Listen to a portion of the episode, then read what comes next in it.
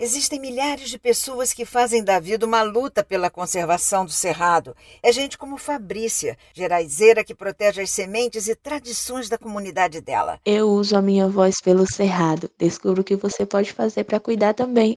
Ouça o podcast Cerrados em todas as plataformas digitais. Acesse cerrados.org.br e use sua voz. Uma iniciativa da Rede Cerrado e do WWF Brasil.